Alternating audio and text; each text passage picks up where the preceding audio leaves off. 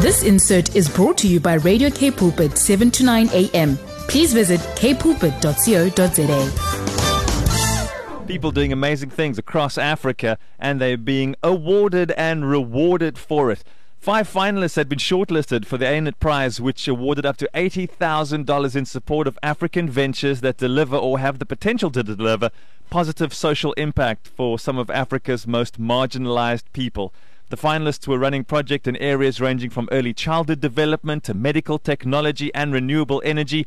And the finalists were coming from Kenya, Lesotho, South Africa, and Zimbabwe. And uh, with the awards taking place this past weekend, We've got four winners in total, two of them right here with us on breakfast on this Tuesday morning. Uh, a warm welcome to Dr. Jessica Raansen and to Ko, uh, Koaile Monaheng. Good morning to you guys and congratulations. Good morning. Thank you. And good morning to your listeners. So great to have you. Hey, good morning, Koaile. I'm going to start. Let the ladies go first. Is that fine with you, Koaile? Perfect. Super. Uh, uh, Jessica, do tell us uh, about the national program uh, at the Do More Foundation that you're leading that national program. Give us a bit of info quickly about the Do More Foundation. Then we want to talk about what you've been up to to uh, receive this prestigious award. Lovely. Thank you. Yeah, so the Do More Foundation is a non-profit in South Africa that is working towards better tomorrows for young children. We do this through a range of national programs, which includes nutrition support, early learning resources, as well as our parent support program, which is what we applied for with the Aanit Prize. Very exciting to be working across the country in various provinces, impacting communities through early childhood development centers. So those are, are the preschools, the 0 to 6 year old age group that we target, mm-hmm. and the, these programs are designed to link public health um, services and the services that these children have rights to, but also empower parents to know the rights that they have to access these services and, and what quality could look like. So really exciting opportunity for us to be um, sharing the work that we do as the Do Foundation um, at this level. Yeah, and to be able to get recognition for it, which is really a heart thing. You're coming out here and saying there's a need, we want to fill the need, and I guess it's just a bonus to be recognized, right? Absolutely, it really is. We um, were founded by RCL Foods five years ago, so it's not an old organization by any stretch. And in five years, we've just seen exponential growth. And wow. the exercise is just such testimony and accolade to um, that really deep, meaningful work. Our Everyone Gets to Play model is an invitation for partnership and collaboration. So we had a problem there a little bit with uh, Jessica's line. Let's see if we can get her back. Uh, Jessica, thanks. Your line just went a bit bad there, but we got absolutely the gist of what you were saying. Uh, I'm going to quickly move over to Koaile uh, all the way. Are you in Lesotho at the moment? Good morning. Good morning, Brad. Good morning to your listeners. I'm actually in South Africa at the moment, Pretoria to be exact. Okay, so you're the director of uh, an energy organization. Tell us the name and uh, what you do in Lesotho.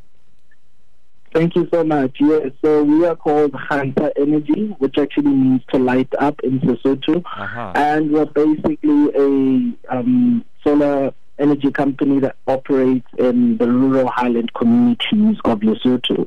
And our primary goal is to li- li- deliver renewable energy and provide basic services to people who are most marginalized in the highland communities.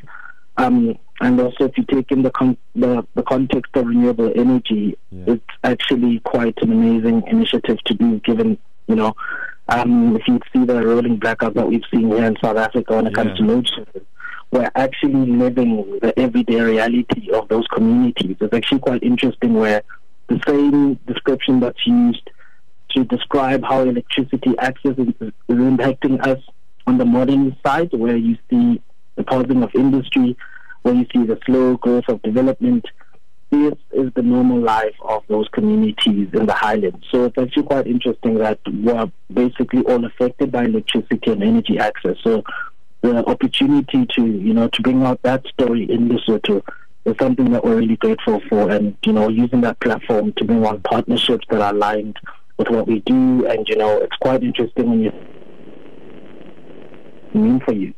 Okay. Um, and yeah. Akwele, while I've got you on the line, this feels like a conversation with both of you, you and Jessica, that we really need to have at another time because what you're doing is so essential. Can you share with us a, a quick testimony of a, a, success story coming out of the work that you're doing in Lesotho? Because I've been in Lesotho a few times back in the day when I used to live in the Free State. And uh, man, mountainous and difficult to get to and remote in so many areas. The challenges are very real to try and get electricity there in general to the people of Lesotho. So the work that you guys are doing is imperative.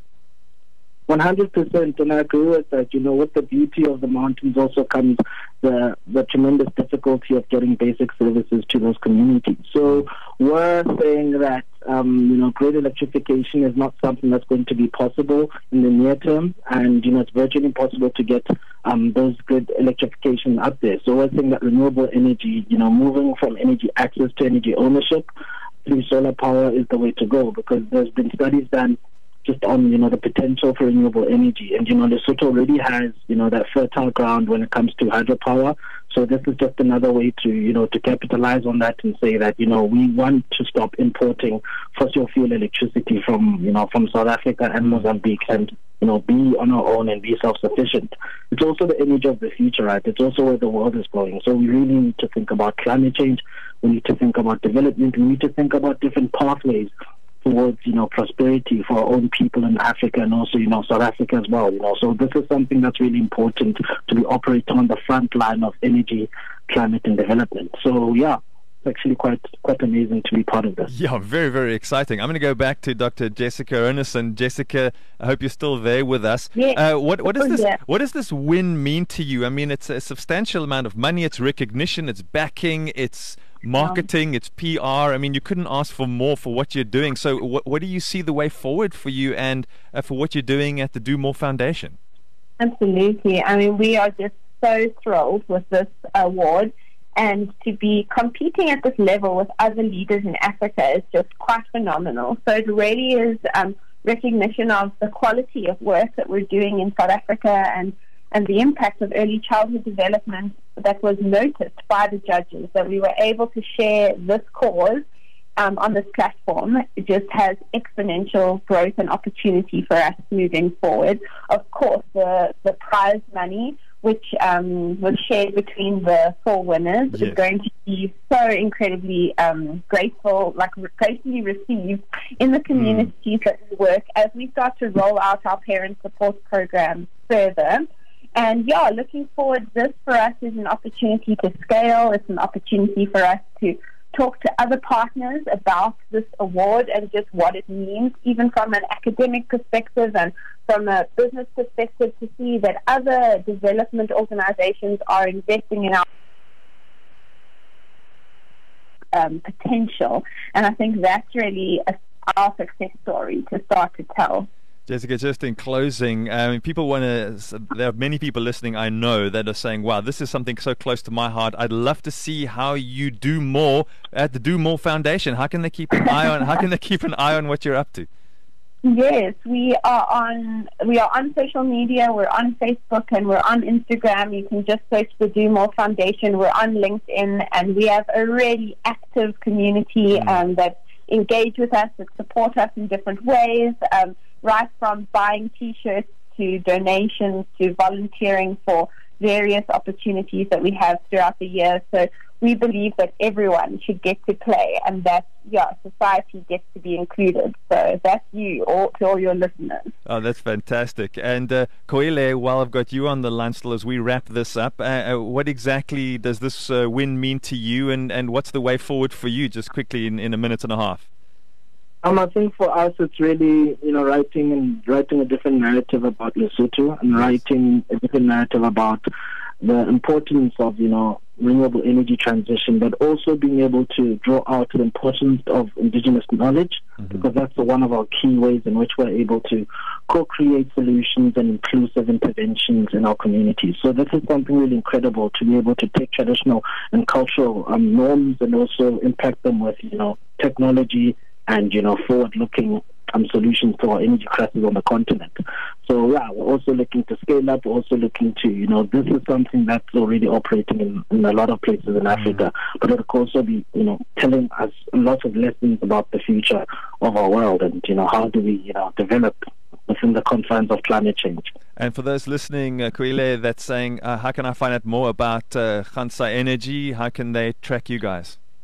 Um, you can check us out on our website, khantsa.com. You can email us at team at khantsa.org. We're also available on Instagram and, and LinkedIn. So, yeah, we again, we have a very supportive um, network of people that have been sharing our work and across Facebook, and we have a really amazing, you know, amazing group of partners where you'll just see Khantsa popping up in different ways. So we're really keen to, you know, to, to get more connections, but more so um, to get partnerships that are really aligned with what we're mm. doing and our values as well. So this is something that we're looking forward to. And thank you so much for having us. You're so welcome. That's the voice of Koaile Monaheng. He's a director at Khansa Energy and Dr. Jessica Raansen. She's a national program lead at the Do More Foundation to both of you. Wish we could have had all four winners on, but just giving us so much hope into the future for this country to see, you know, you're only in your early 30s and late 20s and uh, so much passion, so much ability and moving this nation forward in your areas of influence. It's incredibly encouraging. So, congratulations to the two of you and the other two we couldn't have on the line this morning. Uh, here's to the success, greater success in uh, what it is that you do. And thanks so much for giving up of your time this morning. Absolutely. Thank you, so much, Thank you for showcasing yes. leadership in Africa. Uh, you're so welcome, both of you. Have a super day. Bye bye. Bye bye. Bye bye. This insert was brought to you by Radio K Pulpit, 7 to 9 a.m. Please visit kpulpit.co.za.